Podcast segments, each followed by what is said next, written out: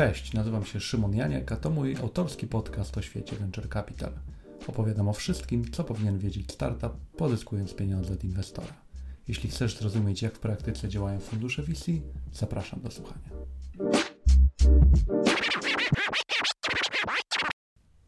Cześć, witajcie w kolejnym odcinku mojego autorskiego podcastu, w którym to chciałem porozmawiać trochę więcej o finansach w startupach. W funduszu analizujemy na co dzień co najmniej kilka deków inwestycyjnych, czyli prezentacji inwestorskich. Rocznie dostajemy do przejrzenia około 1500 spółek, z których statystycznie wybieramy od 1 do 3% najciekawszych, w które decydujemy się na koniec inwestować. To, co jest ciekawe, to to, że wręcz bliźniaczo wyglądają zawsze sekcje finansowe tych pitch decków. To znaczy, zawsze jest tam pięcioletnia prognoza przychodów, z której wynika, że startup osiągnie spektakularny sukces. Przychody rosną rok do roku, zyski również. Bardzo często w tym okresie jest już osiągnięta spora rentowność, a w części e, nawet status ogromnego przedsiębiorstwa. I teraz to, co mnie zaciekawiło, to to, że z tymi pięcioletnimi prognozami jest tak jak z przebiegiem na rynku samochodów używanych. To znaczy, każda osoba, która kupuje samochód, chciałaby, żeby był ładny, tani, ale przebieg absolutnie nie może przekroczyć magicznej granicy 200 tysięcy, niezależnie od tego, ile ma lat. Dokładnie tak samo wygląda to na rynku venture capital. Startup, niezależnie od tego, czym się zajmuje, na jakim rynku działa, jaki jest dokładnie model biznesowy, musi przedstawić pięcioletnie prognozy, z których wyniknie spektakularny sukces. Inaczej nie będzie wiarygodny w oczach inwestorów. Problem polega na tym, że zarówno startupy, jak i inwestorzy nie wierzą w pięcioletnie prognozy, dlatego że jest to tak turbulentne środowisko, że w startupie ciężko jest przewidzieć, co będzie za rok czy dwa, nie wspominając o pięciu. Zwłaszcza, że w obecnym tempie po pięciu latach można uzyskać status archetypicznego jednorożca. Kłopot zatem polega na tym, że jeśli ktoś poda realne prognozy, nawet jeśli one będą rozsądne i skorelowane bardziej z tym, jakie są możliwości danej spółki, to druga strona będzie szukała w tym jakiegoś problemu i prawdopodobnie nie zdecyduje się na współpracę. Więc obie strony wzajemnie się czarują w tym zakresie. Warto tutaj zaznaczyć, że tego typu podejście do finansów sprawdza się świetnie w innego typu inwestycjach, na przykład w private equity. Natomiast venture capital, zwłaszcza w tych zalążkowych fazach, czyli seed i pre-seed, nie można tutaj przeanalizować historii, korelacji z cyklami koniunkturalnymi czy nawet konkurencji, bo zdarza się, że tej bezpośredniej po prostu jeszcze nie ma. Zatem nie ma żadnych jasnych przesłanek co do tego, jak określić zapotrzebowanie na produkt i usługę, w jaki sposób określić nawet wielkość rynku, co tak naprawdę w przypadku bardziej dojrzałych inwestycji stanowi solidną podstawę. Więc wszystko sprowadza się do tego, że Excel po prostu przyjmie wszystko. W dosyć zabawny i powtarzalny sposób też wygląda tworzenie tego typu prognoz, bo w startupach na wczesnym etapie najczęściej nie ma jeszcze nikogo od finansów, jeśli founderzy nie mają takiego backgroundu, więc całość otrzymuje zewnętrzny analityk. Founderzy dają mu cennik, dają mu założenia co do potencjalnego popytu na dane produkty czy usługi, no a reszta to już nic innego jak modelowanie. Wykorzystuje się pewne standardowe zmienne, wykorzystuje się mnożniki, które są popularne dla rynku i w efekcie wychodzi coś. Jeśli to coś nie jest zadowalające, przesuwa się poszczególne suwaczki w jedną bądź drugą stronę, tak żeby na koniec to dobrze wyglądało. I tym sposobem w każdej spółce po pięciu latach są miliony i bardzo często osiągnięty break-even point, czyli punkt rentowności. Zabawa zaczyna się w momencie, kiedy my, jako fundusze, zaczynamy drążyć fundamenty tych prognoz. Pytamy, skąd wzięły się dane, na czym wzorował się analityk, wykorzystując dane modele, skąd tak naprawdę zaczerpnął inspirację do stworzenia poszczególnych kalkulacji. I bardzo szybko okazuje się, że nie ma tam tych merytorycznych podstaw, których się doszukujemy. Jednak pytanie, czy ktokolwiek zostanie rozliczony z tych prognoz, to znaczy, czy my będziemy naciskać na startup, żeby koniecznie je osiągnął, albo jeżeli odwrotnie, czy one, jeśli one nie zostaną osiągnięte, czy startup będzie miał z tej perspektywy jakieś reperkusje? No, w zdecydowanej większości przypadków odpowiedź brzmi nie. A co więcej, bardzo często widać, że fundusze kontynuują tą grę, to znaczy pomagając tworzyć prognozy do pozyskania kolejnej rundy, podkręcają to dokładnie w taki sam sposób, jak robił to tenże analityk, o którym mówiłem przed sekundą.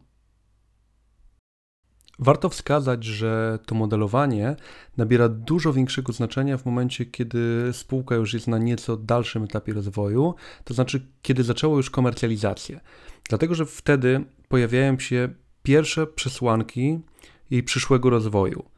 To w jaki sposób wygląda sprzedaż, jaka jest jej dynamika, jaki jest wskaźnik LTV, czyli całkowita wartość przychodów z danego klienta, jak wygląda koszt akwizycji tego klienta i szereg innych rzeczy, które mierzy się mm, szacując y, to, jak może wyglądać przyszłość.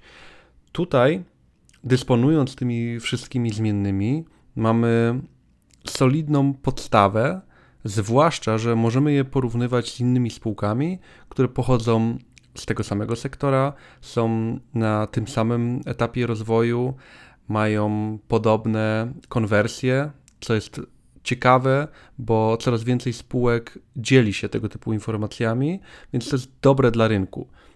Możemy dzięki temu przyrównywać się do konkurencyjnych rozwiązań i widzieć, czy idzie nam lepiej czy gorzej, które zakresy wymagają poprawy, a w których uciekamy daleko do przodu.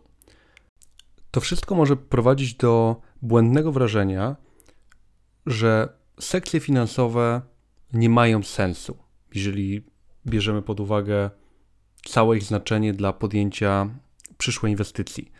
Natomiast to jest zdecydowana nieprawda, dlatego że jest naprawdę szereg rzeczy, które mają dużo większe znaczenie niż próba przewidywania przyszłości. Jednym z kluczowych tego typu elementów jest wielkość rynku.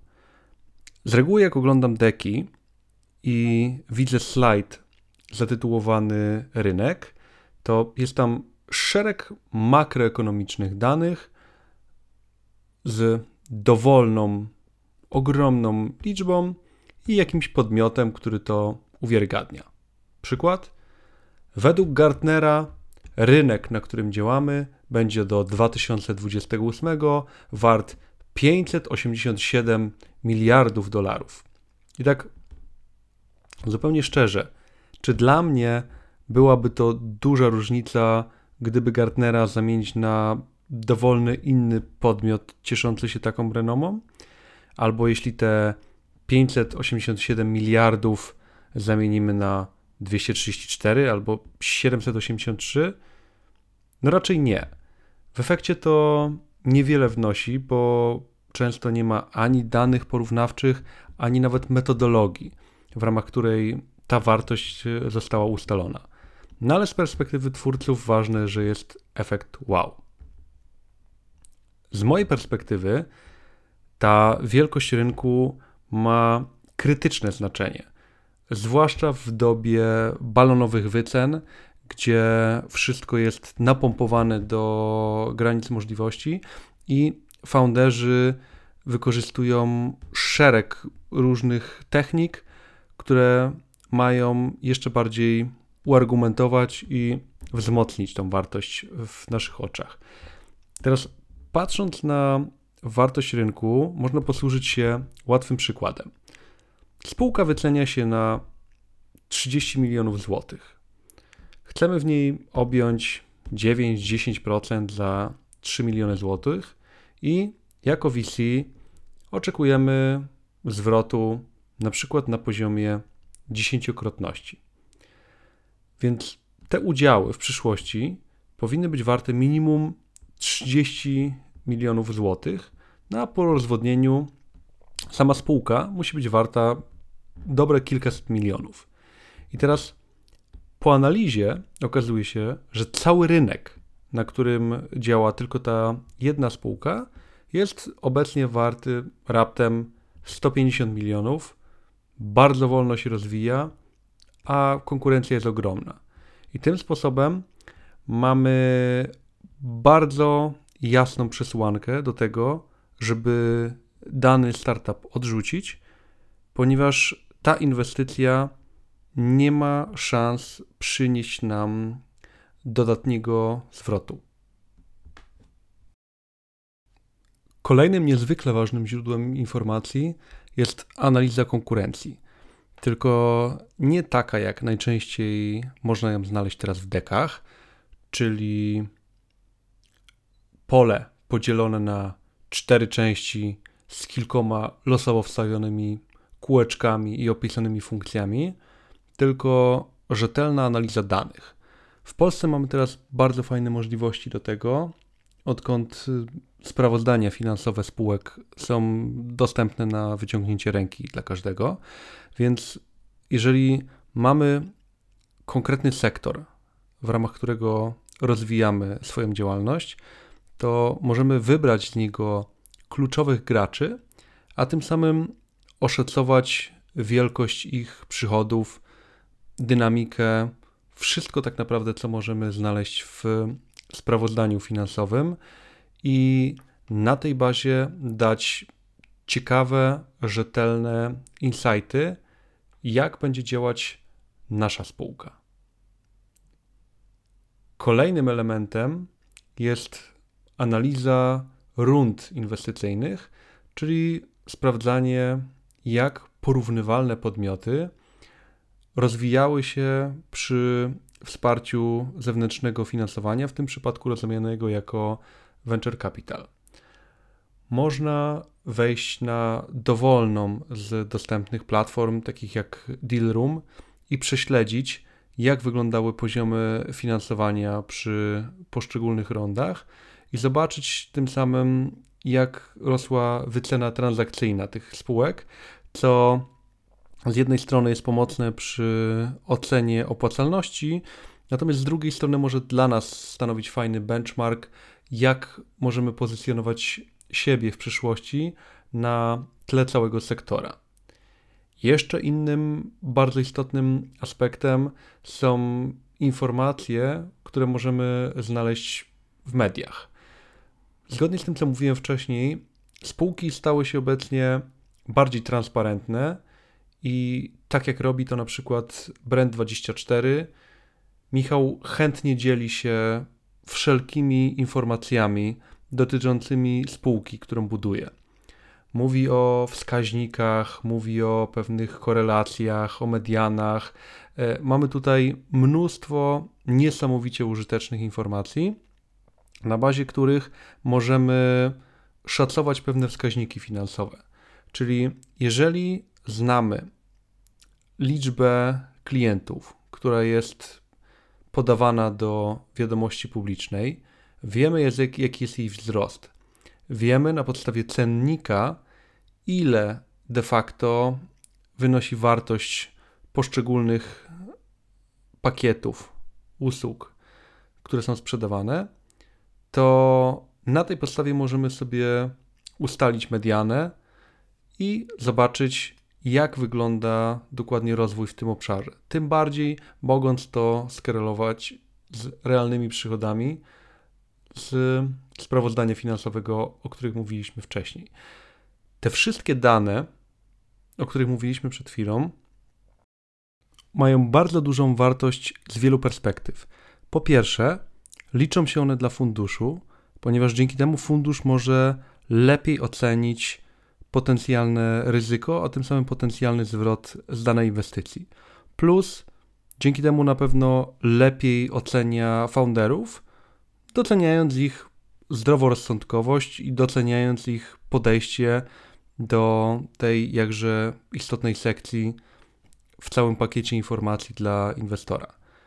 Z drugiej strony, te informacje są szalenie ważne dla samej spółki, bo jeśli nie jesteśmy marzycielami, którzy chcą tworzyć rozwiązania, które zdominują świat, a chcemy po prostu zbudować firmę i zarobić na tym sensowne pieniądze, to to pozwala nam w pewien sposób myśleć o tym, jak może wyglądać nasza przyszłość. To znaczy, porównując się do spółek, które są na nieco dalszym etapie, czy e, takich, które mają bardzo zbliżony model biznesowy, mniej więcej wiemy, czego możemy się spodziewać i z dużą dozą pewności e, stwierdzić, gdzie jest sufit na danym rynku.